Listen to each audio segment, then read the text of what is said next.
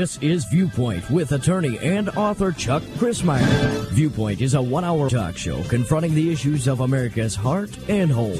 And now, with today's edition of Viewpoint, here is Chuck Crismier. The year was 2016. Jill Soloway, receiving her Emmy Award on national television, made this statement Topple the patriarchy. Topple the patriarchy. Two years later, the actress Natalie Portman put together her step by step guide on how to topple the patriarchy. Well, friends, that gives us the sense of the spirit of our secular age in the war against men. The war against manhood, the war against fatherhood, the war against everything masculine. And today on Viewpoint, we're going to take a look at answering the question is why society hates men and why we need them. We're going to be gathering with our special guest here on the program in just a moment, hearing from him. But I want to go back to my book on the hearts of the fathers uh, from just five years ago. And here's what it says in moving from fatherhood or pater to patriarch. Fathers have been decidedly diminished and fatherhood derided. The church, through its mainline expressions, led the way in embracing the secularly redefined norms. The evangelical churches adopted their own version of the feminist values, replacing facts and genuine faith with feelings back in the 1970s. Individual feelings have replaced the Holy Spirit now throughout the entire church. And God the Father is irreverently demeaned as relatively irrelevant, and so we elevate Mother Earth as the alternative. Just a mean spirited and dogmatic Old Testament God, he is relegated to the distant past who just doesn't quite understand our new and revised gospel message of good feelings and elevated self esteem. So, fathers and men now face an epic battle, and fatherhood is under massive assault. The media perpetually characterize men, and particularly fathers, as insignificant, bumbling boys while our churches perhaps somewhat unwittingly demasculize ministry. Men and fathers now struggle for meaningful identity, leaving our children largely estranged from an environment of genuine fatherhood. And the metrosexual model has redefined as desirable men as androgynous creatures sanitized of a masculine mind, transforming the yearning for biblical patriarchy into a cultural prison as virtual eunuchs. Again, I welcome you to Viewpoint. I'm Chuck Crismier. Conversation is always with ever increasing conviction, talk that transforms. And what do you think out there, my friends? Men becoming virtual eunuchs, having their spiritual privy members cut off by a secular society that says we don't need you anymore. Why the war on men? Our special guest today, Owen Strachan with his book, The War on Men, a great cover. And he asked the question, why does society hate them, that is men, and why do we need them?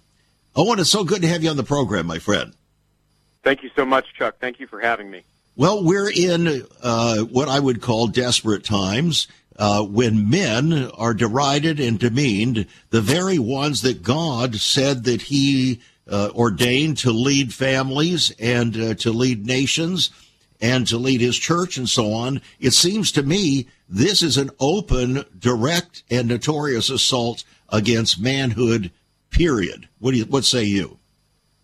Yeah, I agree. I fundamentally think that men are under fire today, and Satan, as you have already said, is trying to take down the cornerstone of the family as designed and given to us by God.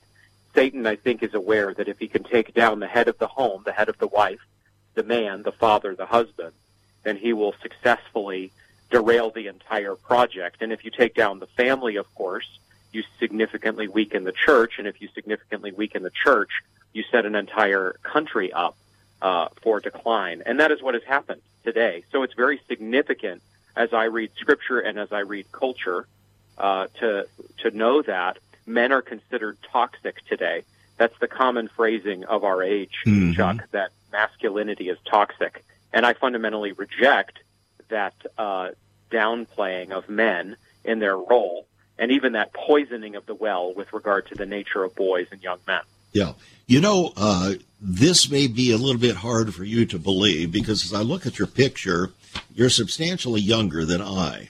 And uh, I practiced law there in California for 20 years. I think you're a California boy, aren't you? My wife is a California girl. okay. Okay. Well, in any event, before I practiced law for 20 years, I also taught public school uh, there during the uh, period of time in which American education was uh, experiencing a tsunami, uh, a, an emotional, mental, uh, political tsunami in which we were purposefully trained not to speak in terms of facts or beliefs, but rather to speak only in terms of feelings. That training metastasized then through the church, the evangelical church. So everything became a matter of feelings. It was part of the training of the society, including our pastors and parachurch leaders and so on, to diminish the strength of manhood and cause us to think only in terms of feelings. Have you noticed that? Yeah, I definitely have. And the reality of men is that many men struggle to put their feelings into words. In fact, that's what fathers have to help boys with. They have to draw out of their sons, at least in a good number of cases, uh, communication about how that boy is thinking and feeling. Mm-hmm. But even as a father does that, that doesn't mean that a boy is ever supposed to become a girl or a woman and, and be very attuned to feelings in a feminine way. Boys are not supposed to become girls. Men are not supposed to become women. Our culture effectively wants that to happen. it, it is now making way for that to happen, of course, so called at the level of identity with air quotes transgenderism, but it's also happening in terms of that call you just spoke of for men to be like women. If if men would just be like women, our culture tells us all of our social problems would go away. And the opposite is the case, Chuck. We need men, by the grace of God, to be men, and we need women to be women. But yes, we're very much march, marching against the culture in what we confess. Well, if, uh, as the as the uh, word goes, uh, that nature abhors a vacuum. If you remove masculine manhood, it's going to be replaced. And it's being replaced by feminine womanhood. So we find this increasingly manifested in the war against Father God. The war against Father God is just an ultimate reflection of the war against man. And so the war against Father God is now being replaced by the exaltation of Mother Earth. That's the foundation even of the so-called environmentalism. It's all rooted in the toppling of patriarchy. We'll get back after this, friends. Our special guest, Owen Strachan, with his book, The War on Men. It's a $30 hardbound book, great book yours for $26 on our website, saveus.org. Saveus.org. You can call us at 1 800 SAVE USA. We'll be right back. Stay tuned. Once upon a time, children could pray and read their Bibles in school. Divorces were practically unknown, as was child abuse. In our once great America, virginity and chastity were popular virtues and homosexuality was an abomination. So what happened in just one generation? Hi, I'm Chuck Crismier, and I urge you to join me daily on Viewpoint, where we discuss the most challenging issues touching our hearts and homes. Could America's moral slide relate to the fourth commandment? Listen to Viewpoint on this radio station or anytime at saveus.org.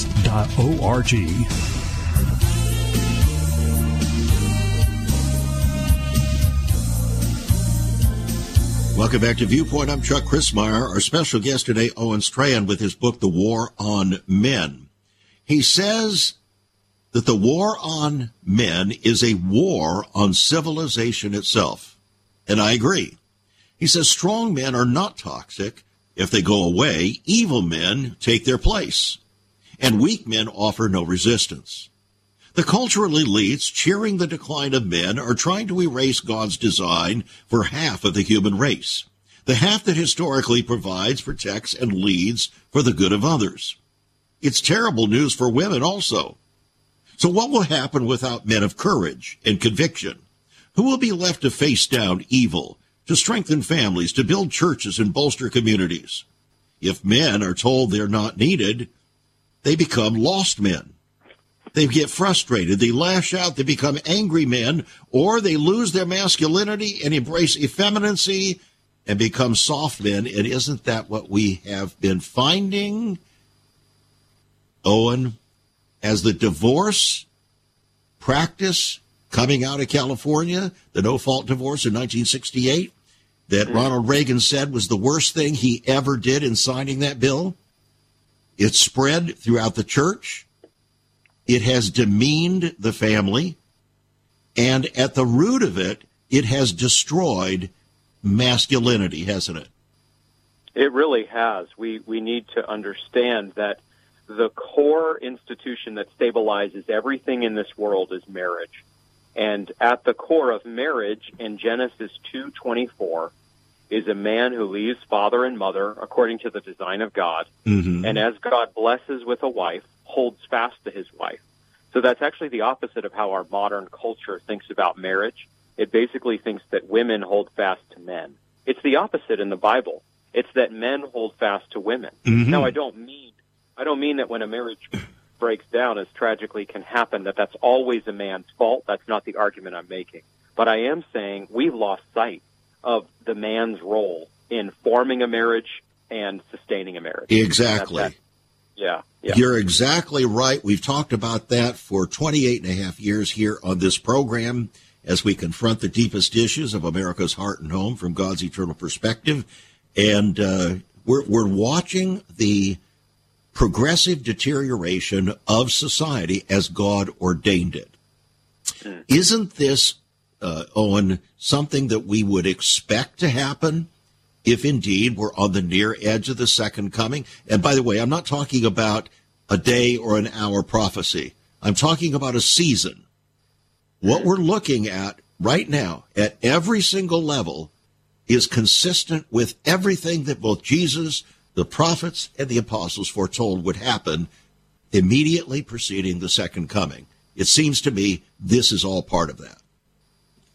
Yeah, we definitely are seeing that the days are evil, and it feels to many of us, I think, commonly today, like things could scarcely get worse. It feels to us like America is in a desperate place. And so, yes, as you just said, I, I have no idea where the hands of the clock actually are in terms of God's perfect providential timing. But I can say that if, if we are indeed at the end of the age in terms of the, the actual timing, that would make sense to me. Um, the thing the church has to do, wherever specifically we are on the clock, is, is we have to not lose heart. Mm-hmm. We have to not abandon our post. Right. We have to, like sea captains of old, as the waves got really turbulent, lash ourselves to the mast, hold fast, and keep sharing the word and the gospel, and just pray that the Lord will use our efforts. You know, Owen, I have been uh, speaking to and discipling men for 50 years now. Uh, that tells you a little bit about my age, almost 50 years, 45 years. And hmm. uh, it began there in California, even when I was practicing law. Uh, I was kind of known as uh, one who kind of toured Southern California and spoke uh, in churches and other situations. I was the uh, president of the Christian Businessmen's Committee there in Pasadena, California for five years, spoke there once a month for 10 years, and uh, have been really had a heart for men and for fathers uh, over this entire period of time. And I believe that God has that same heart. And uh, he says, if I be a father, then where's my honor? He said that to Israel back in Malachi chapter 2. If I be a father, where is my honor? God has experienced exactly this same feeling that men are feeling today uh, from our culture. Yeah, absolutely. And and what we have seen in our culture, if you think about movies and entertainment for decades now, is the undermining of fathers and the presentation of fathers as if they are idiots and goofballs.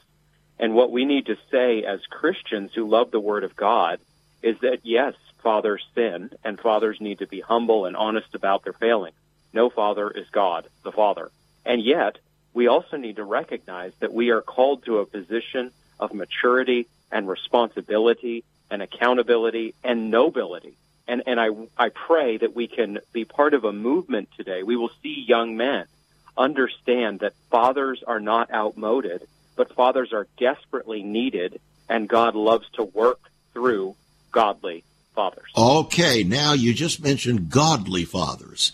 Using that adjective, we now have a foundation on which to catapult and build this into a positive direction.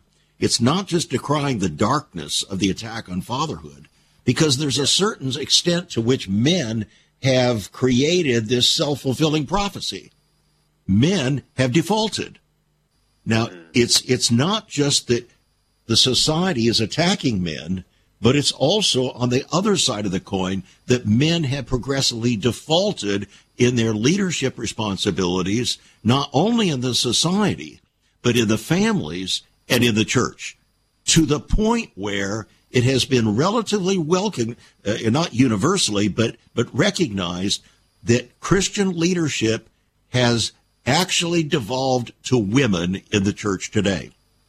Isn't it interesting that two prophets specifically said that when the society begins to collapse, women and children will rule over them? Are you aware of that?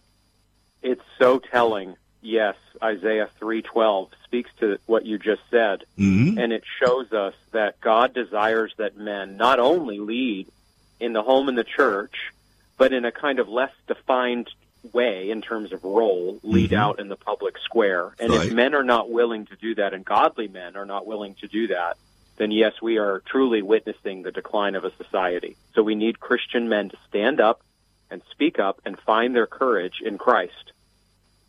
Well, it was an ancient uh, philosopher, Goethe, who once said, Courage lost, all lost.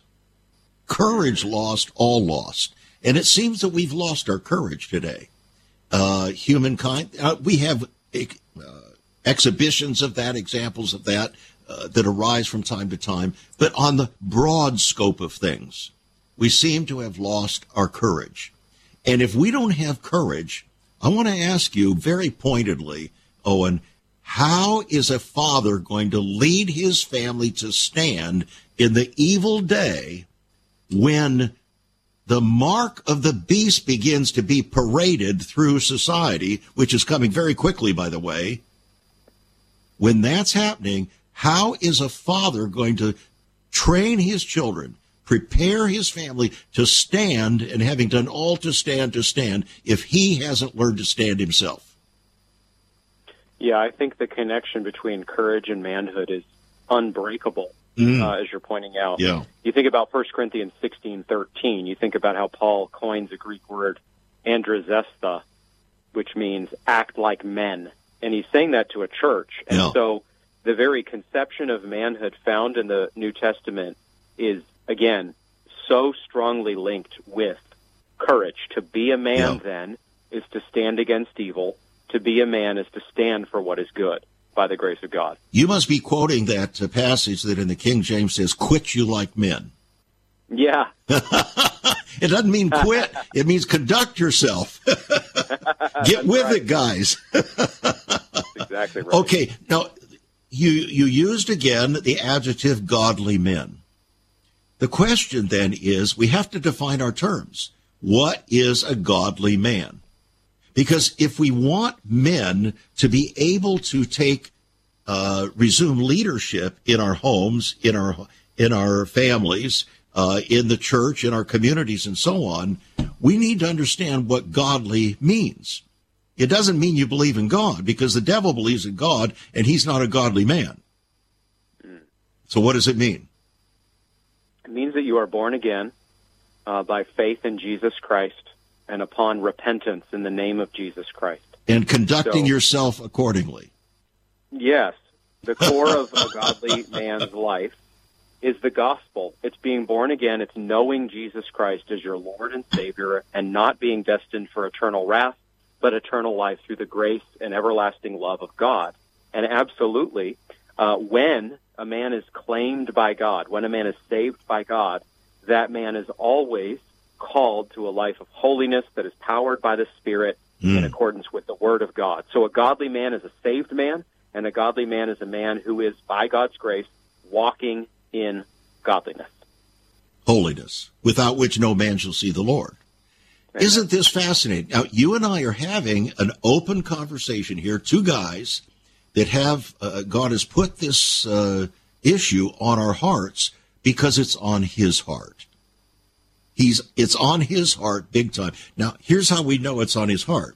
Because in Malachi chapter 24, excuse me, chapter 4, he says that before the great and terrible day of the Lord, in other words, the, what is called the day of the Lord, the final showing of Christ, uh, that he brings uh, uh, discipline on the children of disobedience. Before that day, he will call the hearts of the fathers to the children and the hearts of the children to the fathers. So we could rephrase that. He will call the hearts of men to manhood and their fatherhood responsibility and the hearts of children, uh, particularly young boys, to become men, godly young men, and fathers in their own right. Yeah, that's exactly right. That's that's what we're trying to do with boys. We're not saying to boys, you know, you you better grow up and figure this out. We are called to help boys figure it out. We are called to shepherd boys into manhood. I'm coaching uh, basketball right now for my son's homeschool team. All right. And I, I've tried I've tried to make a point in talking with this group of saying to them, "Hey guys, um, don't think of yourself as a little boy. They're 12 years old. Mm-hmm. Think of yourself as a young man in the making. And if, yeah, mm-hmm. yeah, and if if you give them that kind of understanding, uh, that doesn't automatically mean they're now going to live in a perfectly mature way. Of course not but it does mean that you have shifted the way they think about themselves and mm-hmm. you've oriented them to the future. And I think there's very little of that taking place today. Yeah. Uh, and we've got to recover what you could call uh, future oriented manhood.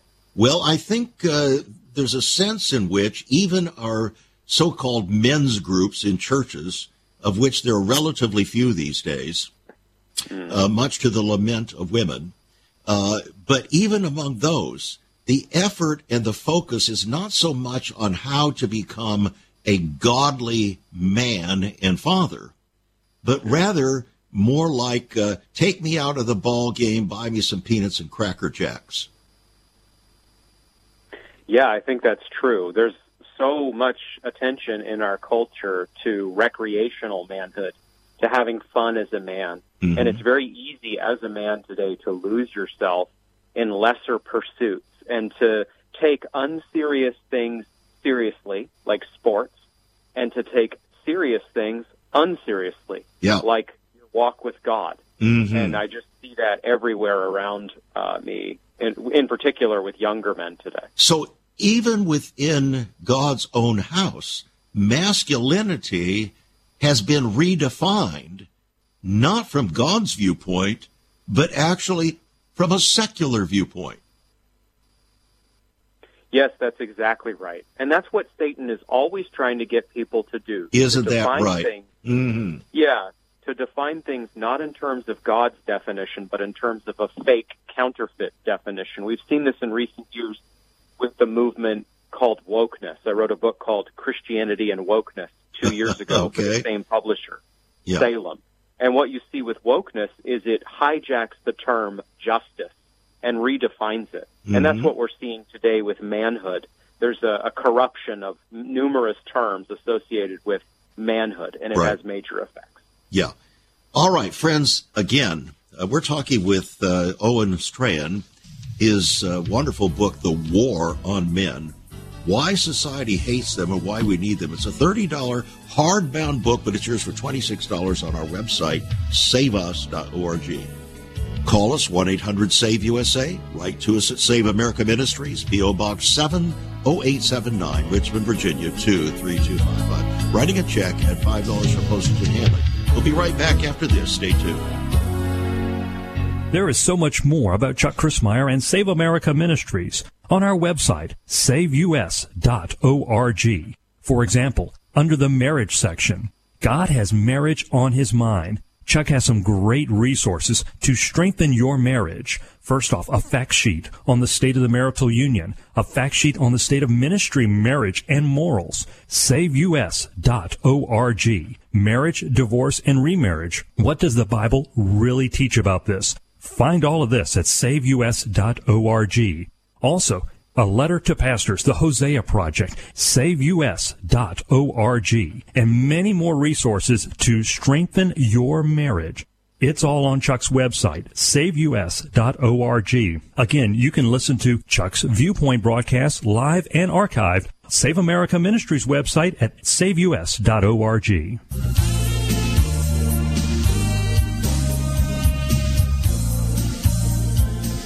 You know, the phrase of coaches of years gone by when the going gets tough, the tough get going. Now, how are men today going to coach their sons spiritually, physically, emotionally, in any way? How are they going to do that when they have been emasculated and all turned into limp wristed servants of whatever, but not of God?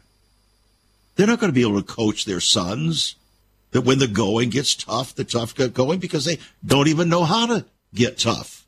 They're told they shouldn't be tough because that's toxic. You see the problem? And now the very word man, believe it or not, and manly is being systematically removed from America's vocabulary. Did you know that? You can't use well, yeah. manhood anymore. You have to use personhood. Yes, that's exactly right. You can't speak of men in any kind of representative of humanity sense. And uh, I push back against that as yes. I'm able in my writing. And what we need to recognize is that what is happening linguistically, verbally, as you're talking about, mm-hmm. is exactly what is happening from the broader cultural picture, with men being erased, men being demeaned, women being platformed as that which society needs. But in truth, there's no competition between the sexes God didn't make one sex or the other.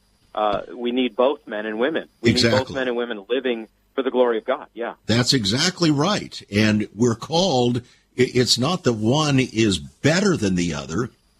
We have different roles that are God given. And when those roles are distorted or removed, uh, we're in deep, deep trouble. There's a vacuum and it will be filled and it will be filled, filled by a counterfeit. I have a question yeah. for you, Owen. You have three kids, don't you? Yes, sir. And uh, what are their ages? 15, 12, and 9. All right. And uh, male, female, what? Girl, boy, girl. Girl, boy, girl. Okay. So you have two girls and one boy. Are they the same? They definitely are not. are you trying to get them to become, androgynous, uh, to merge into one another and be the same? I most certainly am not. We we have made my wife and I numerous conscious decisions along those lines, uh-huh. and even we we can stand out in Christian circles in that respect because uh, I'm not opposed to my girls playing sports, volleyball, or something like that. Sure, but our personal conviction would be we wouldn't want the girls to be in sports where their physical well-being is going to be seriously threatened. Yeah, girls, for example, tear their ACLs at five times the rate uh, boys do. Really? High contact sports. Does yes, that make a me little... a girl because I tore my ACL in climbing uh, a 14,000 foot peak there in California? Well, I'll be honest with you. I'll put myself on record. I've torn both of my Achilles tendon. so clearly men are not exempt from injury. But nonetheless, you do have to you do have to recognize that there is some creational design that yeah. you, you must take into account here. Yeah. And the Bible does say that man, mankind, human men are the stronger sex, doesn't it? Oh, absolutely. Yeah, it, it says that, that. And it says that husbands are to treat their wives according to that knowledge. Yeah, men are the stronger vessel by implication in 1 Peter 3, 1 mm-hmm. to 6. Women are the weaker vessel, which doesn't mean, as you were already talking about earlier, that women have lesser value. That's how our culture misreads differences right. in ability. Uh, it does mean that women are like fine china, and men need to handle them with care. That's pretty good. That is really good. Well, you know, I like that. I, am sure my wife would like that too. Uh, the interesting thing is now we've been married for uh, 58 years, and uh, so back all the way to 1966 uh, when the second Mustang came out. So that's a long time ago.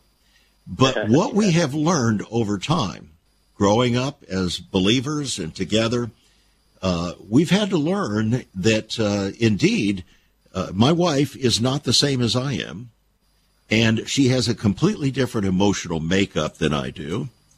And there are times when she is much more prone to emotional decisions than I am.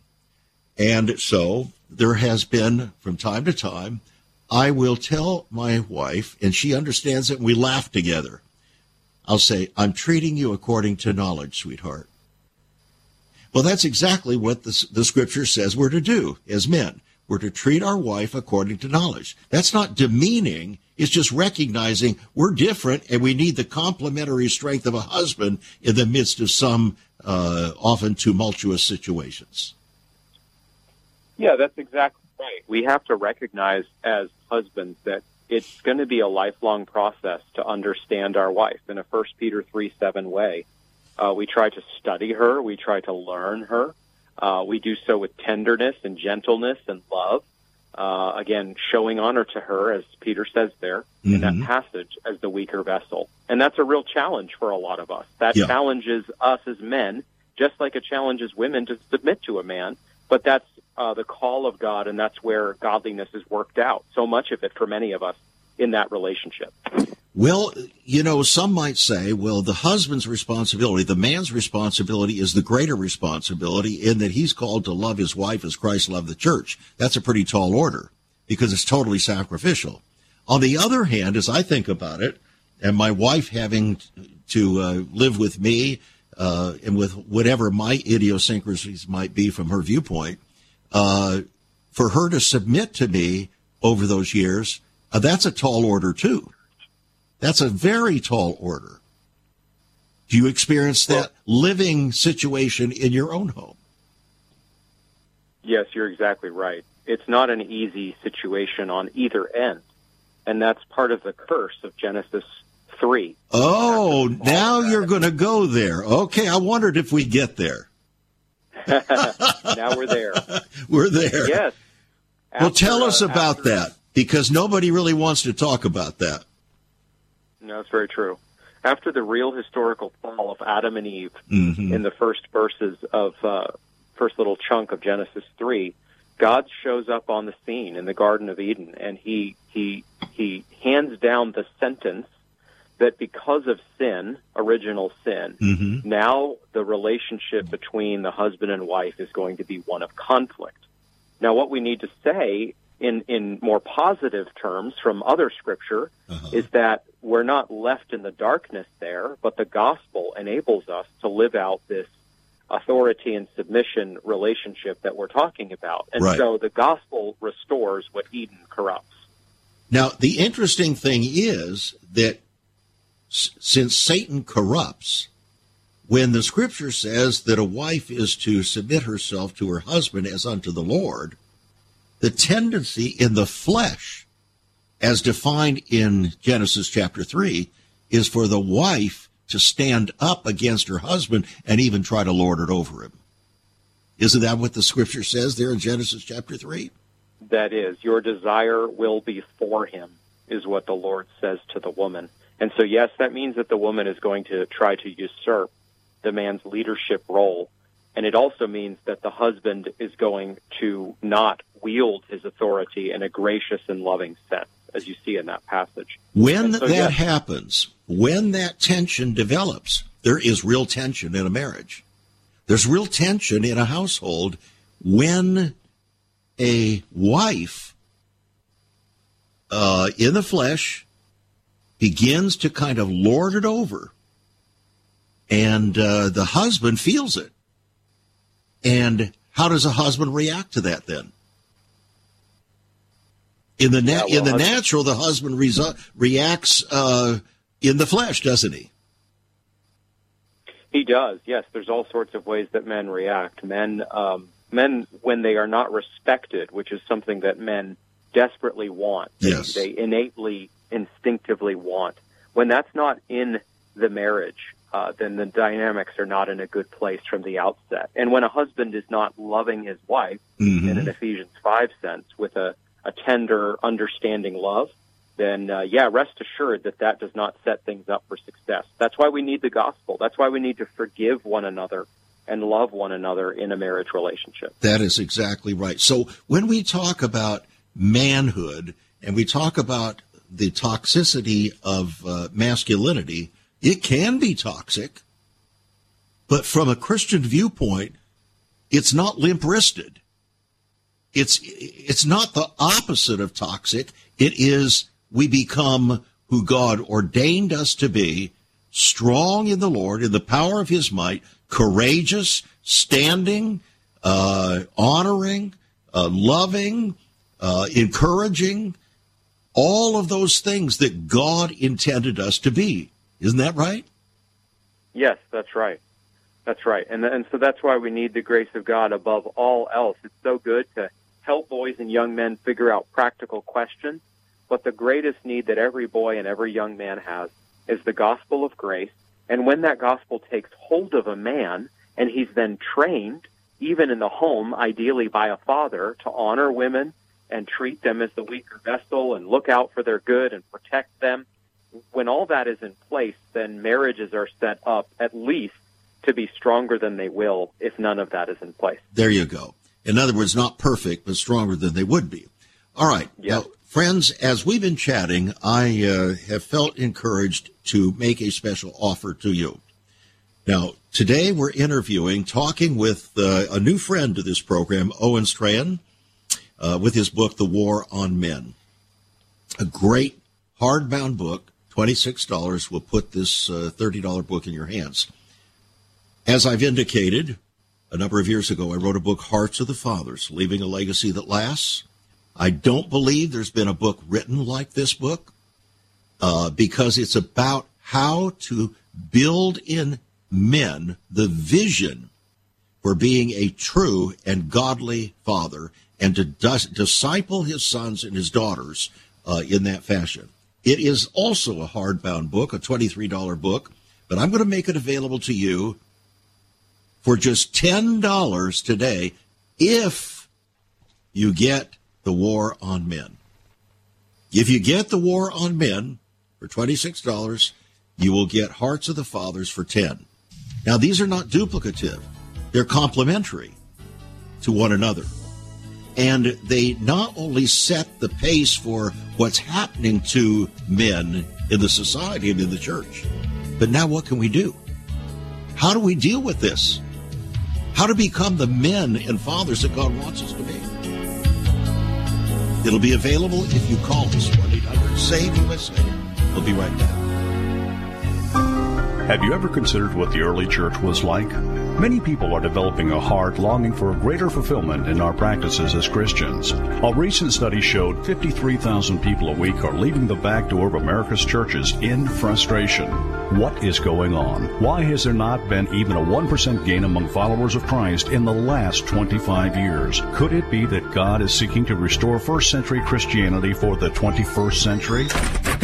Jesus said, I'll build my church. Is Christ by his Spirit stirring to prepare the church for the 21st century?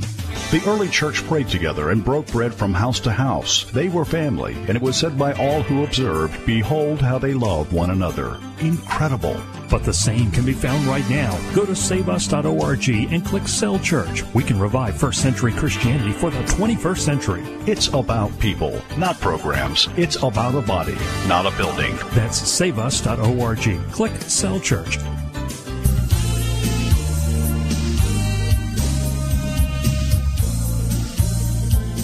Welcome back to Viewpoint. It's such a joy to be able to join you here day after day after day to confront the deepest issues of America's heart and home. And certainly this matter of manhood and uh, fatherhood are huge. And quite frankly, uh, Owen, when my book, Hearts of the Fathers, came out, guess what percentage of those books were purchased by women?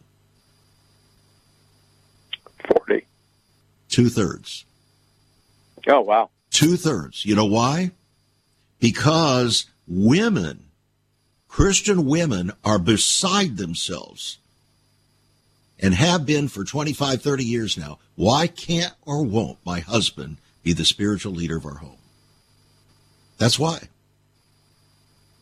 So men, unfortunately, are failing in our homes, our churches, and it's not just because of the assault on by the society, as as tough as that is.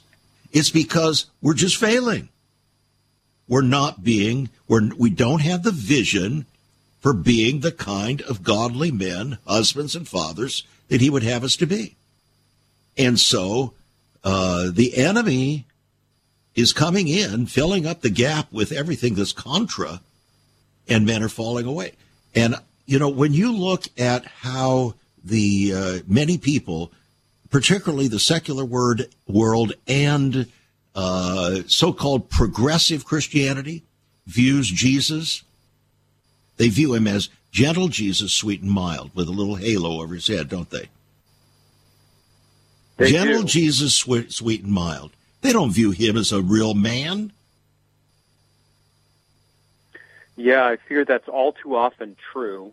And with regard to Jesus' toughness, there's a real rejection of the idea that Jesus has come to stand against evil and in a 1 John 3 and 3 8 sense, excuse me, mm-hmm. destroy the works of the devil. The reason the Son of God appeared, John writes, 1 John 3 8, was to destroy the works of the devil. So the Jesus who comes is not a meek and mild Jesus, though he is very kind and gentle in appropriate form in different contexts. The Jesus who comes to earth as truly God, truly man, is the Jesus who goes to battle against the devil as the greater David and wins our salvation on the battlefield, on the cross, Yeah. and then overcomes the devil through the resurrection. So And that did, that was not a limp-wristed man that did that. No, sir. And he didn't speak with a lisp. No, I mean, let's be not. real honest about it. That's the vision that people have. If you look at movies, for instance, oftentimes how Jesus is, is perceived and projected. He's perceived as this guy who is very, very slim, very uh, unmasculine, and he speaks in soft terms, never speaks boldly, never speaks as a real man. He's just demasculinized. Yeah, I think that's had a major effect on the church. It's caused many men to not really think that Jesus is worth following. Mm-hmm. Uh, that's not an excuse for our sin, but I do think there is a great deal lacking in the modern religious portrait of Jesus. The modern Jesus sees Jesus as a kind of fairy wish granter, and the biblical Jesus is the one who goes to battle against the devil as the greater David. Yeah, can you just imagine Jesus wielding his little magic wand with stars, you know, coming out of them? He's the he's the uh, the God fairy, and uh, it's it's just unfortunate that we have this projection of Jesus, and uh, if that were Jesus, then apparently people have never read Matthew chapter twenty three, where Jesus comes against the religious leaders of his day and he calls them a bunch of whited sepulchres full of dead men's bones. He didn't mince any words. There was no limp wristedness, no no uh, lisping. He comes out very, very straightly and addresses them like a real man, doesn't he? Oh, he definitely does. He calls the Pharisees dogs and vipers at different points. And so Jesus speaks in these wonderfully clear tones. Wonderfully sound- clear. Yeah. he doesn't sound like a postmodern professor droning on about concepts no one can understand. He puts things clearly. hmm Uh, he hel- he leads people to clarity. He communicates with precision and directness, and uh, he's a model for us in all of those respects. Hillary Clinton, uh, not too long ago, declared that the future is feminine. What do you make of that? Well, uh, the future is exactly 50% feminine in terms of birth rates, and it is also exactly 50% male. So um, Hillary Clinton, in fashioning or using that traditional feminist slogan, I should say, is um, really trying to uh, read men out of the picture, as we've talked about already mm-hmm. previously in this conversation. And uh, in saying that the future is female, it indicates to boys and men that, that again, they do not have a leadership role. And that is the dead level opposite of what the Word of God teaches us. The leaders of society today, sociologists and so on, observers, whether Christian or otherwise, have come to the conclusion that fatherlessness is the number one social issue facing the country. That all the statistics point to fatherlessness. Now, they're not talking about spiritual fathers, they're talking about just natural fathers in the home. When we look at that, as we look at the causation for what is happening here, it's not just liberal progressives coming against men and fathers. The number one cause of fatherlessness in our country today is divorce.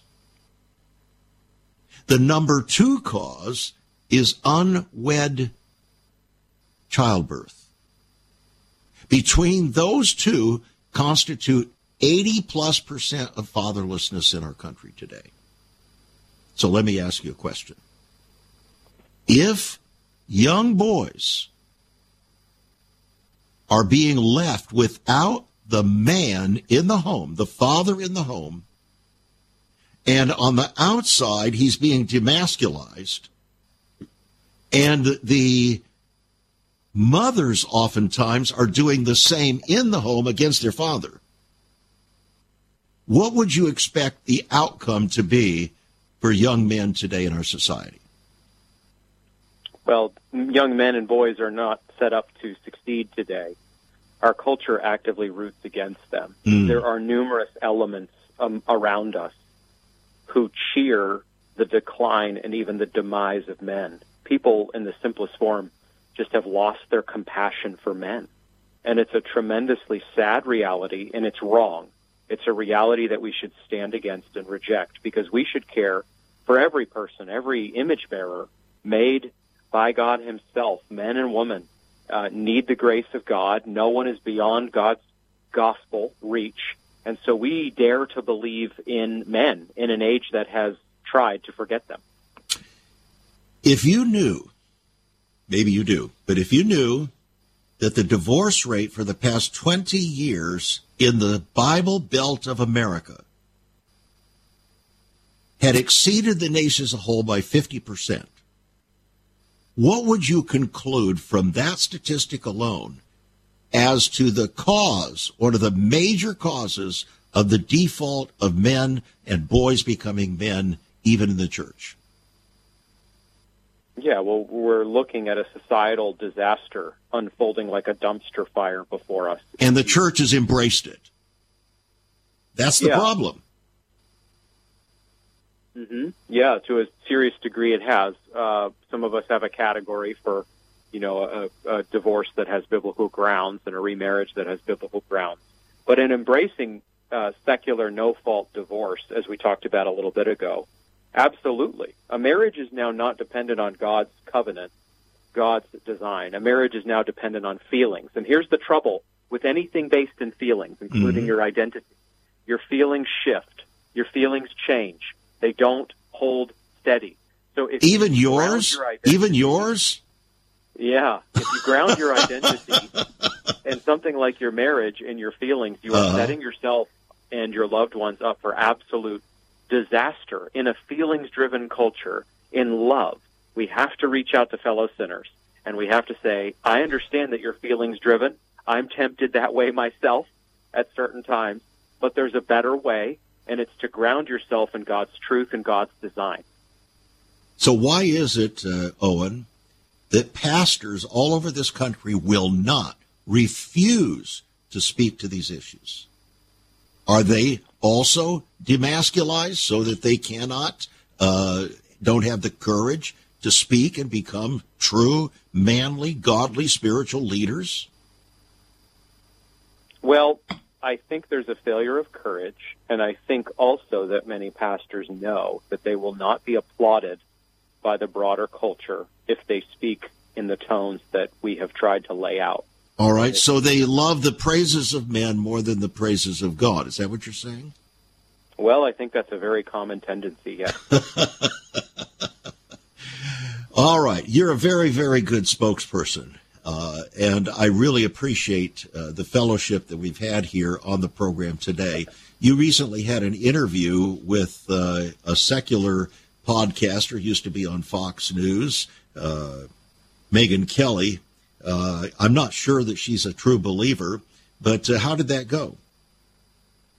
Yeah, I really enjoyed talking with her. I don't I don't know her heart. I don't know her to be an evangelical as I am, but I, mm-hmm. I do know that she is an example of a lot of people out there, mm-hmm. um, of a thoughtful person who is seeing what is happening in our world. She's been a courageous voice on different matters. Yeah. And she's recognizing that something is very much amiss in America, and uh, she wants to speak up about it. And I'm I'm thankful for that and thankful for the opportunity. Absolutely. Okay, friends, we're right at the end of the program here, and as I indicated a few minutes ago, uh, I'm going to make a special offer. Not only are Geoff's book, uh, uh, The War on Men, Why Society Hates Them and Why We Need Them, which is a $30 hardbound book, yours for $26.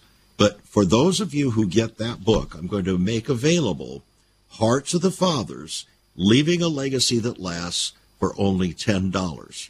That's $13 off, or 12 yeah, $13 off uh, the price of that book. And uh, so there's $5 postage and handling for the first book, $2 for the second book. And uh, there are two ways that you can get it because it's not listed that way on our website. You can call us at 1 800 SAVE USA, 1 800 SAVE USA, or you can write to us at Save America Ministries. P.O. Box 70879, Richmond, Virginia 23255. Writing a check at $5 for postage and handling for one book and an additional two for two books. Okay. Uh, what would be your final word, Owen, of encouragement to men today?